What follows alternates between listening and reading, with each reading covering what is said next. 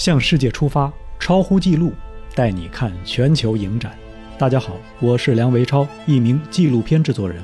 欢迎来到《超乎纪录》第二季。一块来自希腊的大理石在中国经过加工，又变成纪念品回到希腊，而来自希腊的文化大使姐妹又以文化之名到处揽活。这块大理石折射出中国在全球化进程中对世界的影响。中国导演将这个故事拍成纪录片，取名《石史诗》，意思是一块石头的史诗。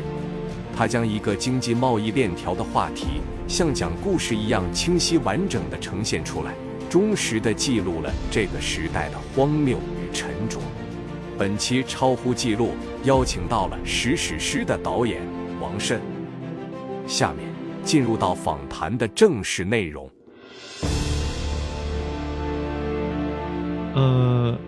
我想先听你聊一聊你的片子了，因为我我也是，其实是呃，《实史诗》这部片子是去年在参加 IDFA 的，对吧？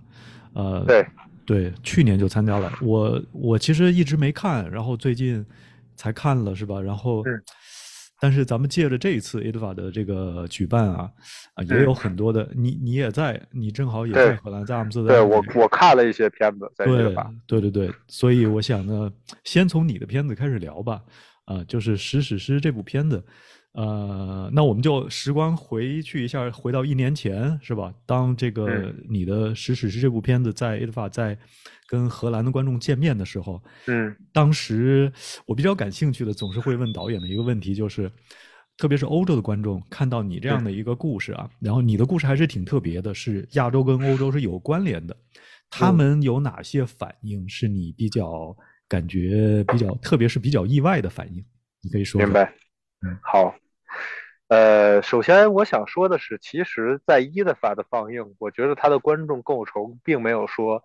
那么的欧洲，因为我记得我的首映是在呃阿姆斯特丹的电影博物馆的大厅，那个是很大的一个场子，五百多人的座，然后他大概当时亚洲面孔来的观众，我觉着可能有二百人。哦，对。就是我也没有想到说，现在荷兰这几年就是说亚洲留学生，当然这里边中国人肯定是占占多数以上的，嗯，对。但是这个亚洲留学生真的很多，因为首先阿姆斯特丹确实是一个非常国际化的地儿，而且是一个非常没那么欧洲中心的地儿吧，至少从表象上看起来，就这儿的这儿的这儿的呃亚洲人，这儿的中东人，这儿的非洲人都很多。所以说，其实我在，因为我正好今年九月份，呃，来荷兰这边读书了，也就是为什么我这个二零二二年的伊特法，我能作为一个阿姆斯特丹的居民去参加。嗯，呃，我，但但是这个九月份来之后，碰巧我就正好还有一些电影节剩下，我就去了一些。然后这些电影节好多是在东东欧和南欧。其实，在那儿才是真正的、真的特别欧洲的观众，因为那边的移民比较少。嗯啊，然后荷兰，荷兰就是说，一个是本身。阿姆斯特丹就很国际化。第二是电影节，呃，是一个就是伊德法确实是个国际电影节，嗯，所以来的各个地方人都挺多的，呃，所以一方面我在伊德法是是得到了一些欧洲观众的反馈，嗯啊，也得到亚洲了。然后我最近这几个月来欧洲的时候，其实得到了更多的欧洲观众的反馈吧。嗯，对对对。但是欧洲内部是非常多样的，你一个前社会主义国家的欧洲，嗯，地中海沿岸的欧洲。然后北欧的欧洲，以及这个荷兰、法国、德国这些，其实都都是有非常不同的，包括希腊。希腊毕竟还是欧洲吧，还还是欧盟。嗯，对他，希腊对希腊人对于我这个片子肯定看法又有很多不同。嗯，我觉得整体来讲，就是说，我觉得还是欧洲人会把中国更看成一个整体看吧，就是他毕竟我这个片子里边更深语境的东西。他可能还是有一些疑问，呃，或者他很难说把我片子里边呈现的，比如中国人，真正的对应到中国的那个语境，呃，一眼就能看出来，比如说他在中国那个社会大概是一个什么样的人。而相反，因为我这片子有很多欧洲人，有一个法国的主人公，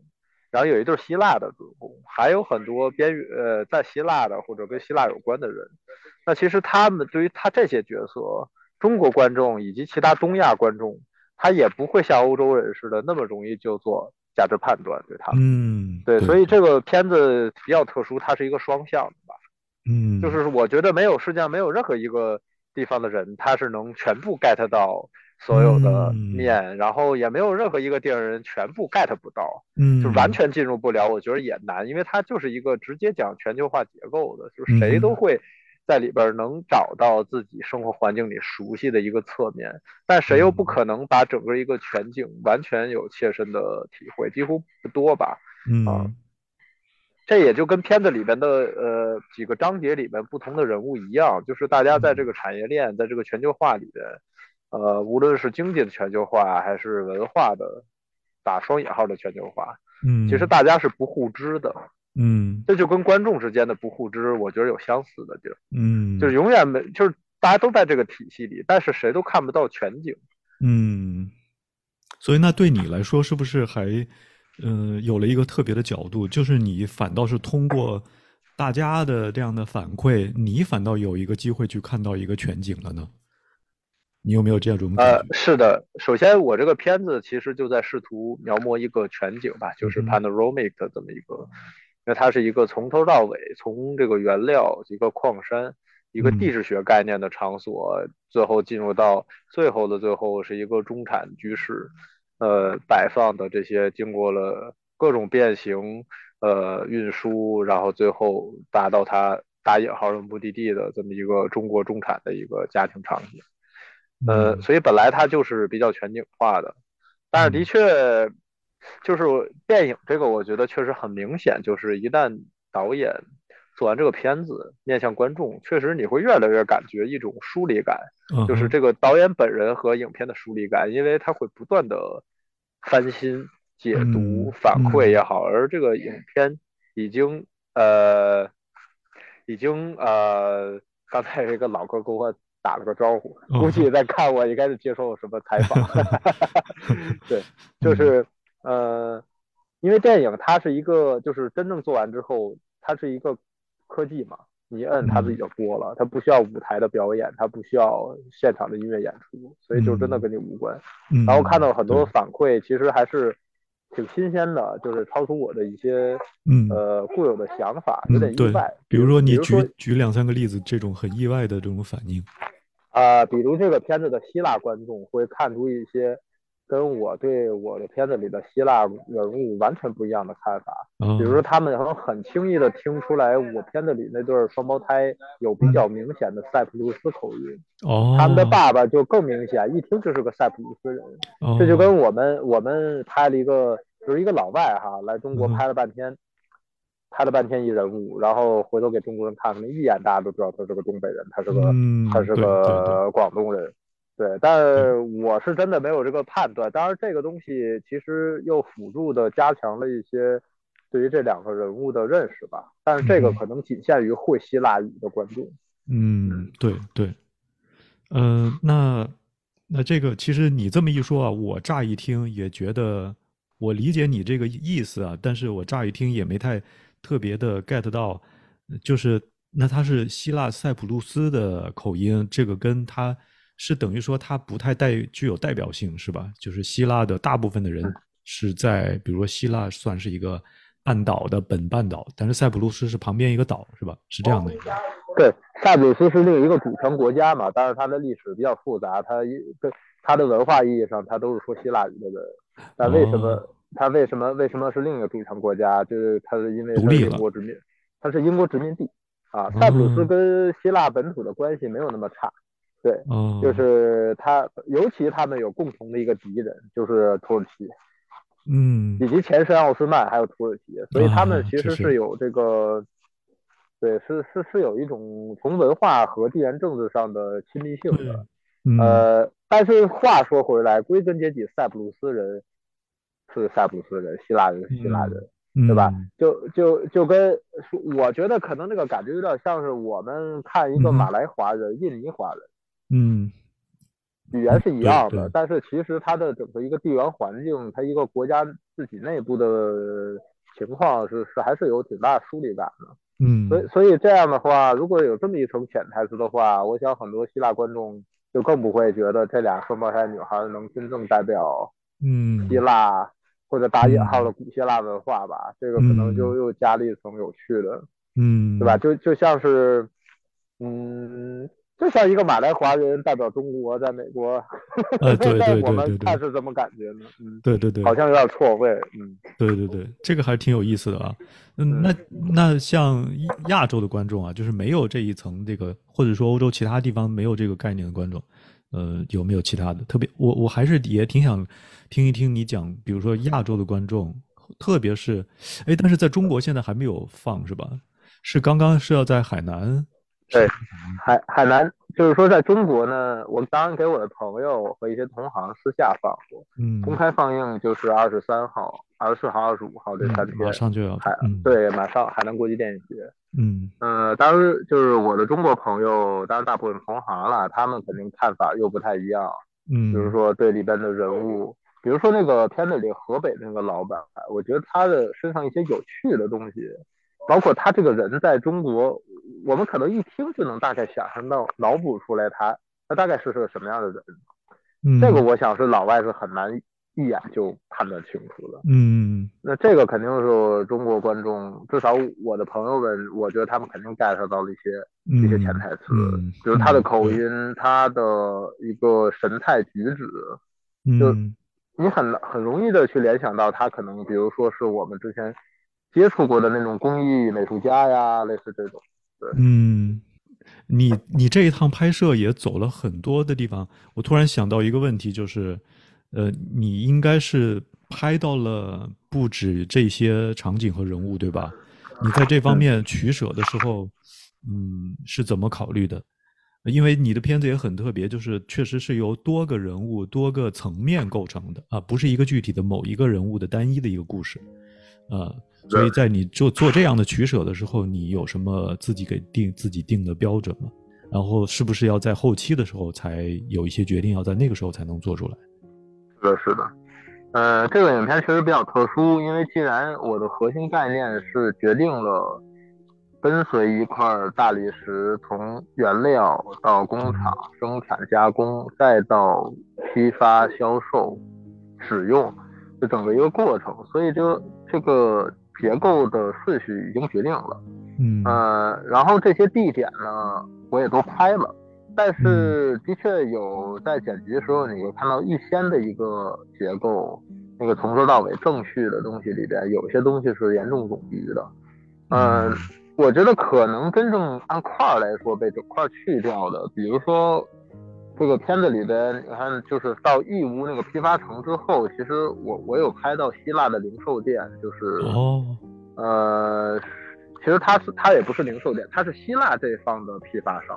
他就是从义乌进货，就是那个义乌里边有两个希腊的兄弟嘛，他们他们俩小伙子就在那儿解释奥德修斯是谁的那个，对，他们的他们的其实他们的批发店就在雅典的唐人街里边，他们隔壁就是中国邻居，其实那个也拍了一些，但是那个就挺冗余的，就给去掉了。然后呃，具体的话，其实每个人物更私人的东西、情感化的东西其实都有，但是去掉了相当多，包括也是有一些也已经是在时间线上了，在比较早的版本里，但是平衡了非常非常久，因为这个片子它是有一个难度的，就是它整体整体的一个结构性，以及那种相对抽象的、相对宏观的，呃，相对暧昧的那个感觉，及最更具体的人和具体的人物的实实实在在的生活和情感还有社会关系，那个之间是有一个张力的。那其实，在剪辑的时候，这两者之间是要花很久才能平衡的清楚的。嗯最后，我们也因为想，因为要建立一个宏观的一个抽象的感觉，嗯留白的感觉，而删掉了非常多的我拍到了，我觉得还蛮有意思的具体人物的更多的细节啊，情感的流露啊，和嗯。和和家人的关系啊的种种吧。嗯。呃，这个片子的剪辑是花了非常大功夫，然后嗯。还有一个很重要的是在剪辑时候做好决定的，就是这个片子其实有一个最最大的一个结构是一条线是产业链，然后另一条线嗯其实是双胞胎的各个侧面，是其实是把对，其实把这个双胞胎的各个他们的各个面向的，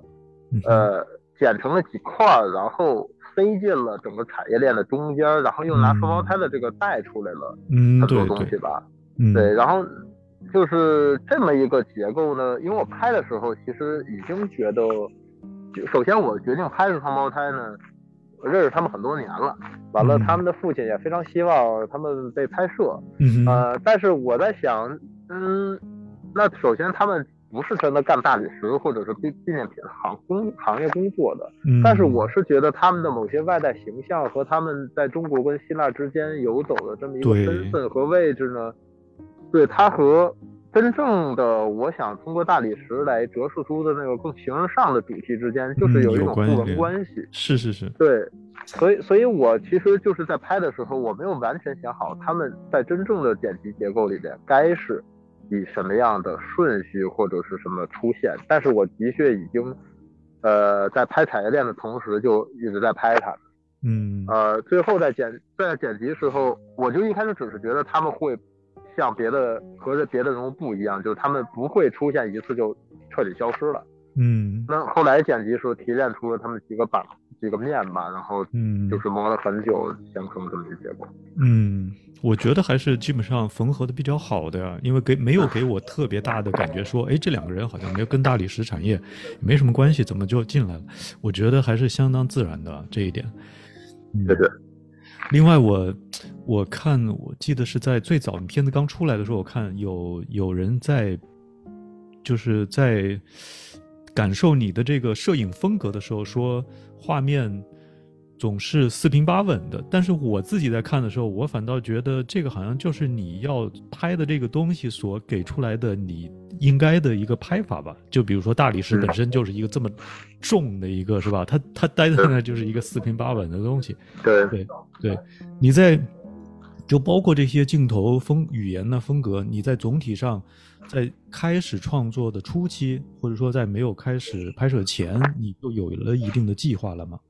嗯这，方面能不能分享一下？对，就是实史诗是一个很明显在视听语言上下了比较大功夫的吧，就是嗯前期的摄影录音到后期的。呃，通过剪辑来来更强化它的视听风格以及声音设计。嗯那么整个的一个影像的风格呢，我觉得有两点很重要。第一点是调研的时候，我当时拿着一个摄影机，然后和一个助理在比在人比正式拍摄更少的时候，慢慢的摸索出了一种风格。因为调研时候其实在感受场场景、感受空间、感受可能最后会正式拍摄的人物。嗯呃，然后因为是两个人比较随机，所以那个阶段我也摸索了一套嗯感觉，就是什么样的镜头是契合这个影片的，什么镜头它很明显就是那种手持的摇晃的镜头、呼吸感的镜头，它可能就不会在这个体系里能容得下。嗯。那对，然后还有就是，呃，就是这个这个片在中国拍摄的时候，摄影师潇潇呢，他是这个嗯他是学当代艺术嘛，他是学当代摄影。嗯。呃，然后，呃，首先我也在这个拍《史史》之前这几年看了不少，就是更视听化、更观念化的纪录片吧。嗯然后也看了一些当代艺术的作品、影像以及摄影这些，所以也受这些影响比较大。然后潇潇嗯当时也做了很大贡献，包括设备上，就是嗯他建议我们用这个定焦头和这个有一只移移轴的头，就是把这个建筑呃嗯拍成直的。就这个是那个当代摄影里边杜塞尔多夫摄影学派从贝西夫妇开始的一个开创的一个东西，嗯这个很重要。呃，所以它是其实是一个现成的已经成体系的一整套视听系统。嗯然后为什么这么选？那很明显，就像您说的，就是非常对，就是这个题材大理石，我是想跟让这个影片和大理石是在一个呼吸的频率上的，嗯是和大理石共呼吸的，或者是大理石的衍生品物件，而嗯不是那种我觉得呃特别带有 individual 就是个人的视点的一个影片。就是我我这个片子要不然就是比个体的作为人的个体的尺度要小，要不然就是往往比个体的人的尺度要大很多。嗯，那么这个时候其实就是像很多传统纪录片那种手持的跟拍人物的那种视听，我觉得嗯显然，呃，在这么一个体系里边，它好像不是一码事儿，跟它。嗯。嗯，所以我们的原则就是固定镜头为主，然后以比较精准的构图和留一些画嗯。画内画外空间，就是人物和动物以及物件会出入镜头。嗯，然后还有就是，即使有运动，是非常缓慢的运动，嗯而且可能是把固定的摄影机放在某种载具上发生的运动，因为这个运动也是现实中大理石的运可能发生的运动，对吧？船上，呃，车上。嗯。对，所所以所以整体是这么一种感觉，其实就是，嗯。嗯，可以说是想把大理石拍的，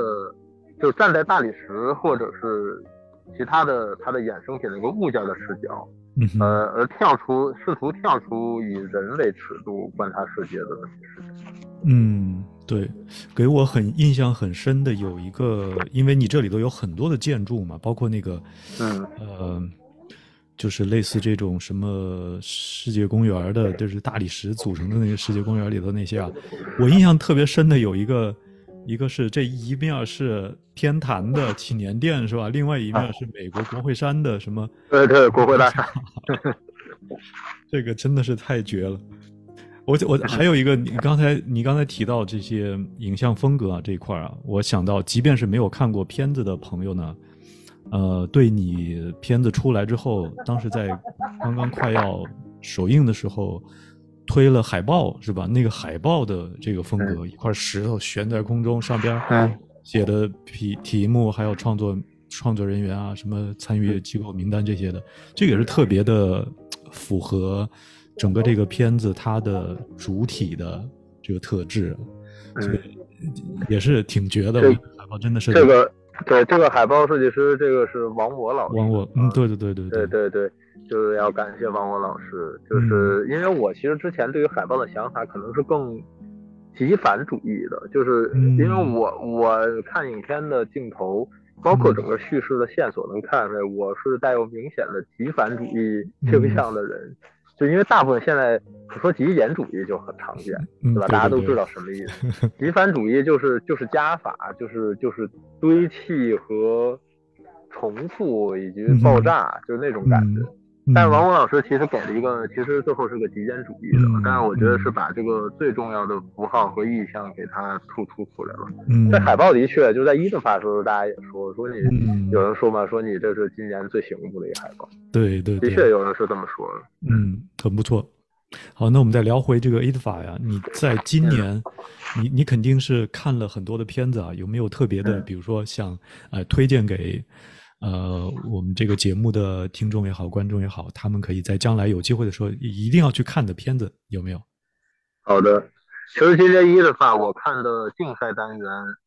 呃，也就是说在一的话世界首映的片子没有那么多，我看了挺多，就是 Best of Best，就是嗯这一年其他电影节汇总的或者 Master 单元，其实那也是基本都汇总，妈就是大导演的片子，那他们其实也基本不是一的法首映。嗯，对，嗯，对。哎呦，这个竞赛单元的片子我有看哪些啊？就除了没关系就是华语城，不一定非要竞赛。嗯好的好的，华语城导演的那个片子在竞赛的那个我是看了，那个嗯肯定是个世界首映片子，而且那个片子其实在他这些年的创作过程中，我也一直有跟华导演沟通啊，嗯，交流。呃，交流啊，就是因为我们关系蛮好的，就是而嗯。而且这个我的片子里那个镜头是他带我去拍的，嗯哦，就是重庆的那个他拍的洋人街里边，我那个镜头里有一个，哎，我是觉得好像你那个那些有些镜头是不是在洋人街，但我不肯确定，不敢确定。最后用的只有一个镜头是洋人街，哦，是那个里里里约的那个耶稣像，他转对对对转起来那个，对对对，那那个是那个是洋人街，当时画画画导在我身边，对对对，哦但是确实拍了全中国的很多类似的地儿吧。对这个河北美术学院中和中西复合体建筑，这就是那个天坛和国会国会大厦的那个合 那那个正式名字叫中西复合体建筑。哦，还有它是一个当代艺术作品是吧？不是不是不是，就是一个这种山寨的什么，它是这个它是中国河北井陉县吧，某嗯某就是可能是我不确定是不是归井陉县管，但它离井陉县很近，就是山西和河北之间的，就是大象席地而坐拍摄的那地儿。哦，附近的一个主题公园儿，一个哦倒闭了正试图重建并且希望重新开张的一个主题公园的哦最重要的一个建筑。哦，身后就是公园里的，对，身后就是长城，他身上确实有长城。嗯，啊哎呀，嗯，然后哦对，回到一的法这个哎问题，对，嗯就首先一个印象比较深的，也是我觉得今年肯定会比较重要的一个纪录片，就是呃哈佛影像人类学实验室他们那个就利利维坦呃和那个石人路那那那一对儿常年组合的导演的新片子吧，哦，嗯、中文叫什么？人体结构，嗯嗯。嗯。呃，角度非常特殊，那个片子应该是戛纳，应该是戛纳哦首映的。嗯然后，因为他们也是纪录片或者是影像人类学领域的标杆性的人物吧，嗯。嗯，就所以他们片子肯定会看一下。然后那个片子就是就像他们原来的很多片子，就是它其实就是给观众提供了一个非常特别的观察世界和人类的角度。然后这次呢，在人体里边。哦，就是他是其实是拍了大量的法国的医院，但是他不是要拍那些呃像，因为中国其实有很多这种题材吧，就是说医患关系啊，或者是对处境，它跟那个没关系，它其实就是截取了大量的那个做手术时候那种探头的镜头，就是伸进人体里的那种呃镜呃叫什么镜啊，就是一般都是什么什么镜，对吧？对，进去的，然后，然后你就感觉那个人体就像一个隧道，就像一个洞穴，就像一个迷宫一样。当然，就是说，就像他们的上一部片子《食人鹿》一样，它是有非常大的呃视觉冲击力以及嗯道德的挑战性的。嗯嗯，包括对，因为毕竟都是人的器官，嗯所以是一个口味口味相当重的片子。嗯，对，听你嗯这么一说，真是嗯，然后这是印象比较深的。然后还有一个是，呃，我看了两个洛兹尼查的新片吧，就是乌克兰的那个导演塞尔吉·洛兹尼查的，呃，其中有一个叫它的中文名可能叫《自然毁灭自然史》，就是它的嗯它的英文叫呃《The Natural The Natural History of Destruction》。嗯嗯，它其实用了大量，对啊，对对对，毁灭自然史应该是叫这个名嗯字。它其实用了大量的当年的资料影像，就是因为洛兹尼塔这些年他非常高产，好多好多他纪录片就是纯 archive，嗯，比如说当时那个国家葬礼其实是斯大林的葬礼剪出了一个纪录长片，然后这个片子呢，它是用的当年盟军轰炸即将战败的德军，就在二战的时候。嗯。这个各种轰炸的呃呃胶片镜头，然后剪辑在一起哦。做的这么一个影片吧，那是一个视觉张力非常大的，也是有嗯。声音也是有的，是吧？这些素材，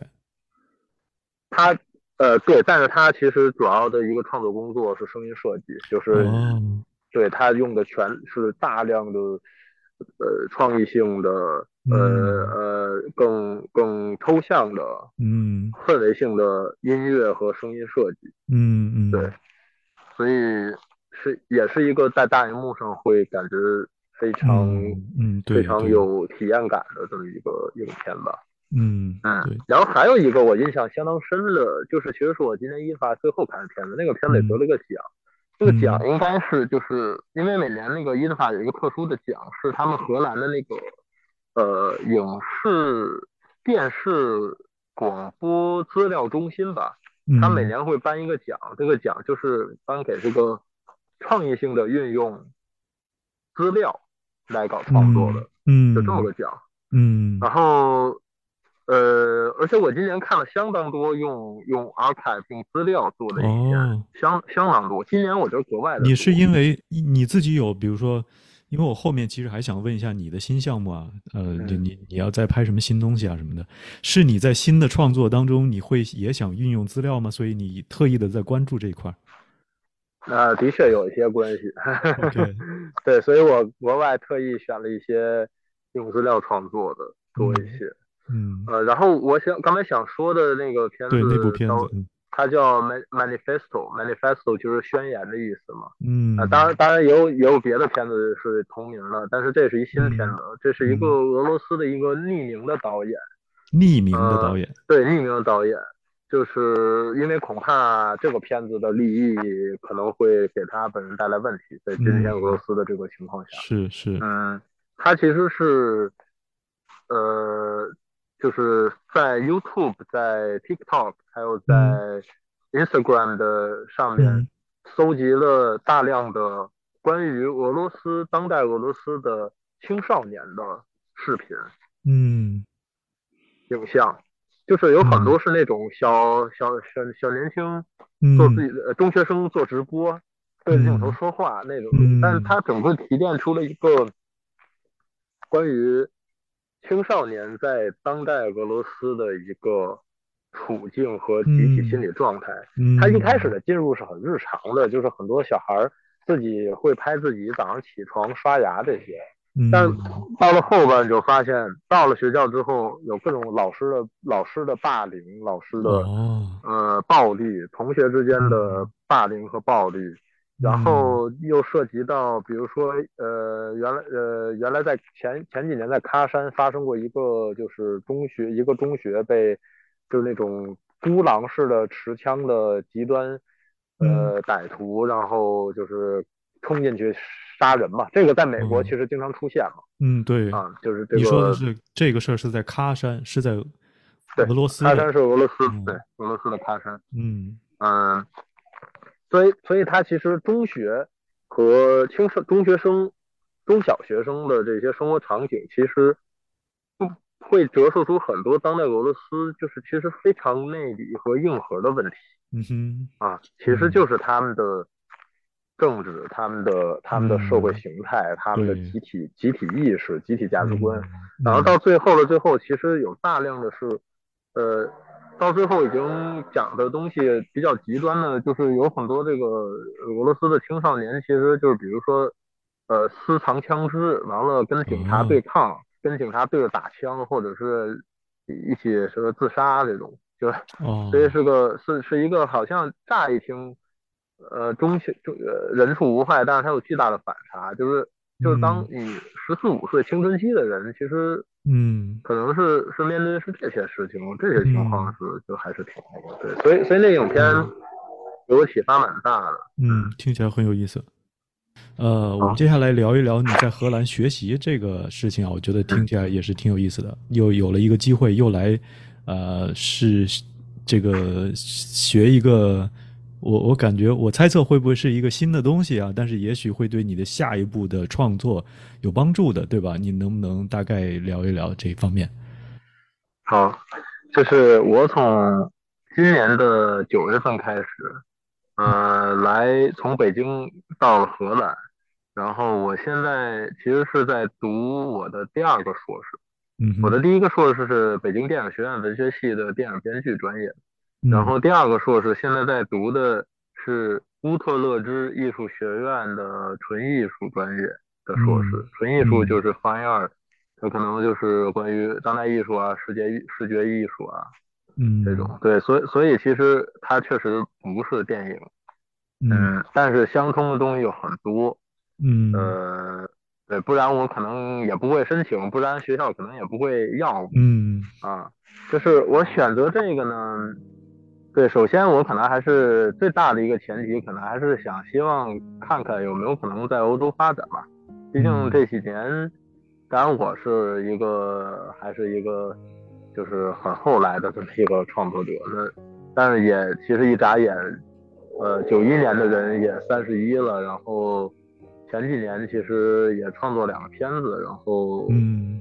呃，一直是跟赵家合作，然后主要是在国外找这个制片的资源和资金吧。嗯，对。然后在想，其实因为我的片子也一直跟跨文化有关，它也不一定完全是在中国拍的。虽然，嗯，虽然一直其实是有一个强烈的，我觉得中国的视角。嗯啊，嗯，但是它也确实不一定只只在中国这个国境内，呃，才能做。所以我其实这是一个大的前提。嗯，然后第二，其实还是嗯，读书是一个我觉得能进入这边社会语境的一个比较好的方式吧。嗯嗯，对毕竟你在学校还是建立起一些人脉。虽然我本身在荷兰也也已经有一些朋友，呃，但是确实，呃，尤其是我，我虽然也一直有用英语工作。嗯，创作，但是也没有真的在外国留过学，所以就是这里面的很多障碍是需要，我觉得通过一个硕士学位，相对可能比较好进入吧。嗯，当然我选的是纯艺，就是是当代艺术，也是因为，嗯，第一我觉得再学一个电影专业，嗯，也许有点重复，或者说，嗯，对对对，不一定不一定真的有那么大的补充性的收获吧。嗯，然后第二，当代艺术是因为我其实这几年也越来越感兴趣，感兴趣，嗯，对。然后我觉得从史史诗，尤其是从我第一个片子《方舟》到史史诗这种转变，还我觉得应该是能看出来的，就是嗯，可能是一些观念性的、影像性的，是，嗯，对。这和这个从这个整个一个构图到这个架势上，就就有点像白盒子的那个逻辑的东西，我其实越来越感兴趣吧，嗯。而且我一直也越来越觉得，我的某些就是内里的呃表达倾向是更平铺性的，或者是更全景性的。嗯。然后那种那种方那种信息流的东西，嗯。呃，有时候在一个电影长片，就是虽然是长片，但是九十分钟、一百分钟、俩小时，容纳的东西也没有那么多。我就在想，我的有些表达欲。是否能在别的艺术门类，或者是包，比如说以空间为呃呈现基本呃载体的这么一些艺术门类，是否能够发挥？所以就是当代艺术这个，我是想尝试一下吧。嗯，对。然后的确，现在第一个学期刚过，然后嗯，也也也进入了一个全新的语境，然后大家的。呃，就是学纯艺的，就是艺术家身份的人，他的创作思路和他的整个一个生活跟创作的关系和电影人其实特别不一样，不一样哦。就对我也在适应这个，嗯，因为电影其实还是个很工业化的东西吧，我觉得它有一个工工厂的一个时间表，对吧？因因为你像，呃呃，人类是什么时候开始大量使用时钟的？就是因为工业化之后。就是农业时代是不需要卡到分钟的，因为你只要看太阳就行了。对对对。然后电影归根结底，我觉得还是一个工业，无论是多大成本、多小成本的，因为它有流程。所以你你你在工厂上班，就电影人可能就是在工厂上班的艺术家，那那他的时间表是是另一种。然后艺术家呢？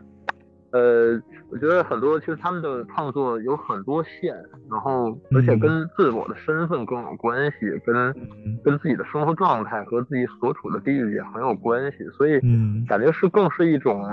呃有机的，就是在我看来有点像农业，嗯，对，当然就是说也有很工业化的艺术艺术家的创作吧，嗯嗯，所以还在适应这过程，就是我也学到了一些，就是说比如说。呃，因为电影是个比较单向度的一个创一个一个呈现方式，放映观众就是是一个一单向的，然后导演就 Q A 也只是聊聊天，他就是也是在电影结束之后，就是电影已经是一个封装好的一个作品，嗯，呃，但我就现在在学的，我觉得一个很重要就是这个东西能不能封装一半就给人，哦，让人自己让人自己再再包一层东西。就是它这个有一种互动性，或者说叫去中心化的，去这种作者，去作者中心主义的，嗯，或者说有跟观者一起共同完成的一件事儿，是吧？不是仅仅是自己。对，对，这这是对，这这是其中一种，当然有些别的，包括，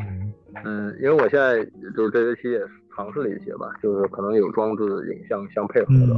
而有些影像其实有一些我也是用的实时师的一些应用上。哦，对对，其其实其实所以是另一种思维方式，我觉得还是有挺大收获吧。它毕竟是一个有挑战的事儿，对我来说。你刚才也提到，我们刚才聊一套的片子的时候，你不是也提到华伟成导演？你看了他的那个片子吗？然后我在我在这个跟你访谈之前，其实也跟他做了访谈了。我我。跟他也聊到，因为感觉他就是一个有他主要似乎还不是就是是一个做当代艺术的一个是吧？一开始还是做摄影，啊，图片图片摄影的，就当代艺术的那一个类别，所以他的片子里头也你也可以看出来，他有一定的，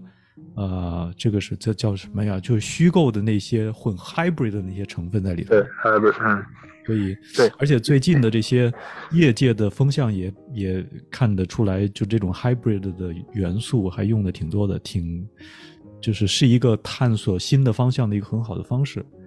嗯，是是是，因为画画导他呃这个片子真正出来之前，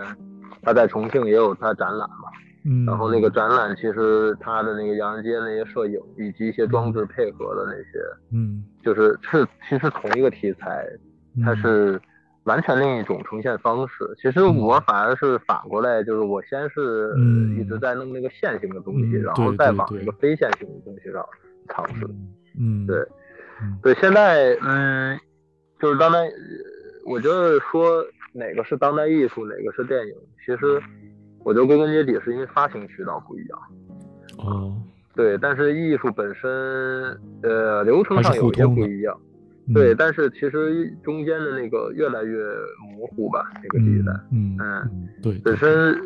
像柏林电影节、伊德法，嗯，杜加诺、洛丹，它都有相当多这个单元是容纳这种，其实就是影像，就更更像是白盒子里边放的东西的，嗯，呃，然后也本身就有展览，伊德法今年这展览挺大的，哦，是吗？对，就是它里边有很多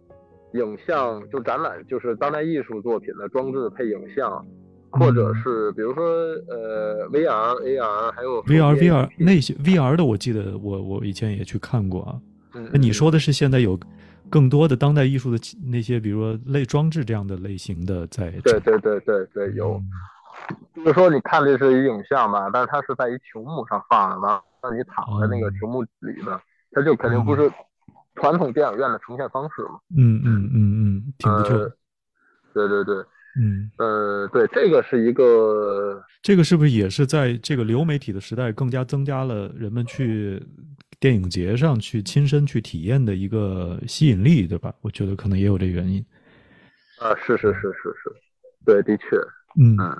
嗯，我想。看有没有机会听你聊一聊，或者你觉得方不方便聊一聊？比如说你后边的在创作上有没有新的计划呢？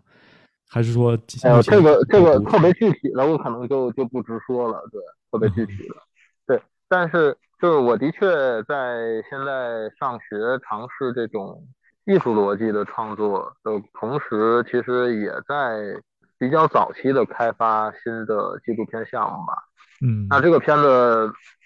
有可能在欧洲拍，就是嗯嗯，当然它它还是跟我之前的两个片子肯定是有主题和形式上的延续性的，嗯哼，对，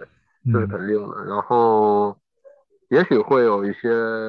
就是我自己本人和片子更强的连接吧，嗯嗯，挺好。当然就是当然就是因为我在学当代艺术，也是它除了我觉得这个新的片子。无论是哪一个题材，它肯定除了真正的电影版以外，嗯，也会有这个别的形态的东西。对，就是做展览的这个形态的。嗯嗯，挺好的。我我通过跟你的这些年的接触，我觉得你好像对于，比如说，在我看，在我的理解中啊，也就是政治啊、历史啊、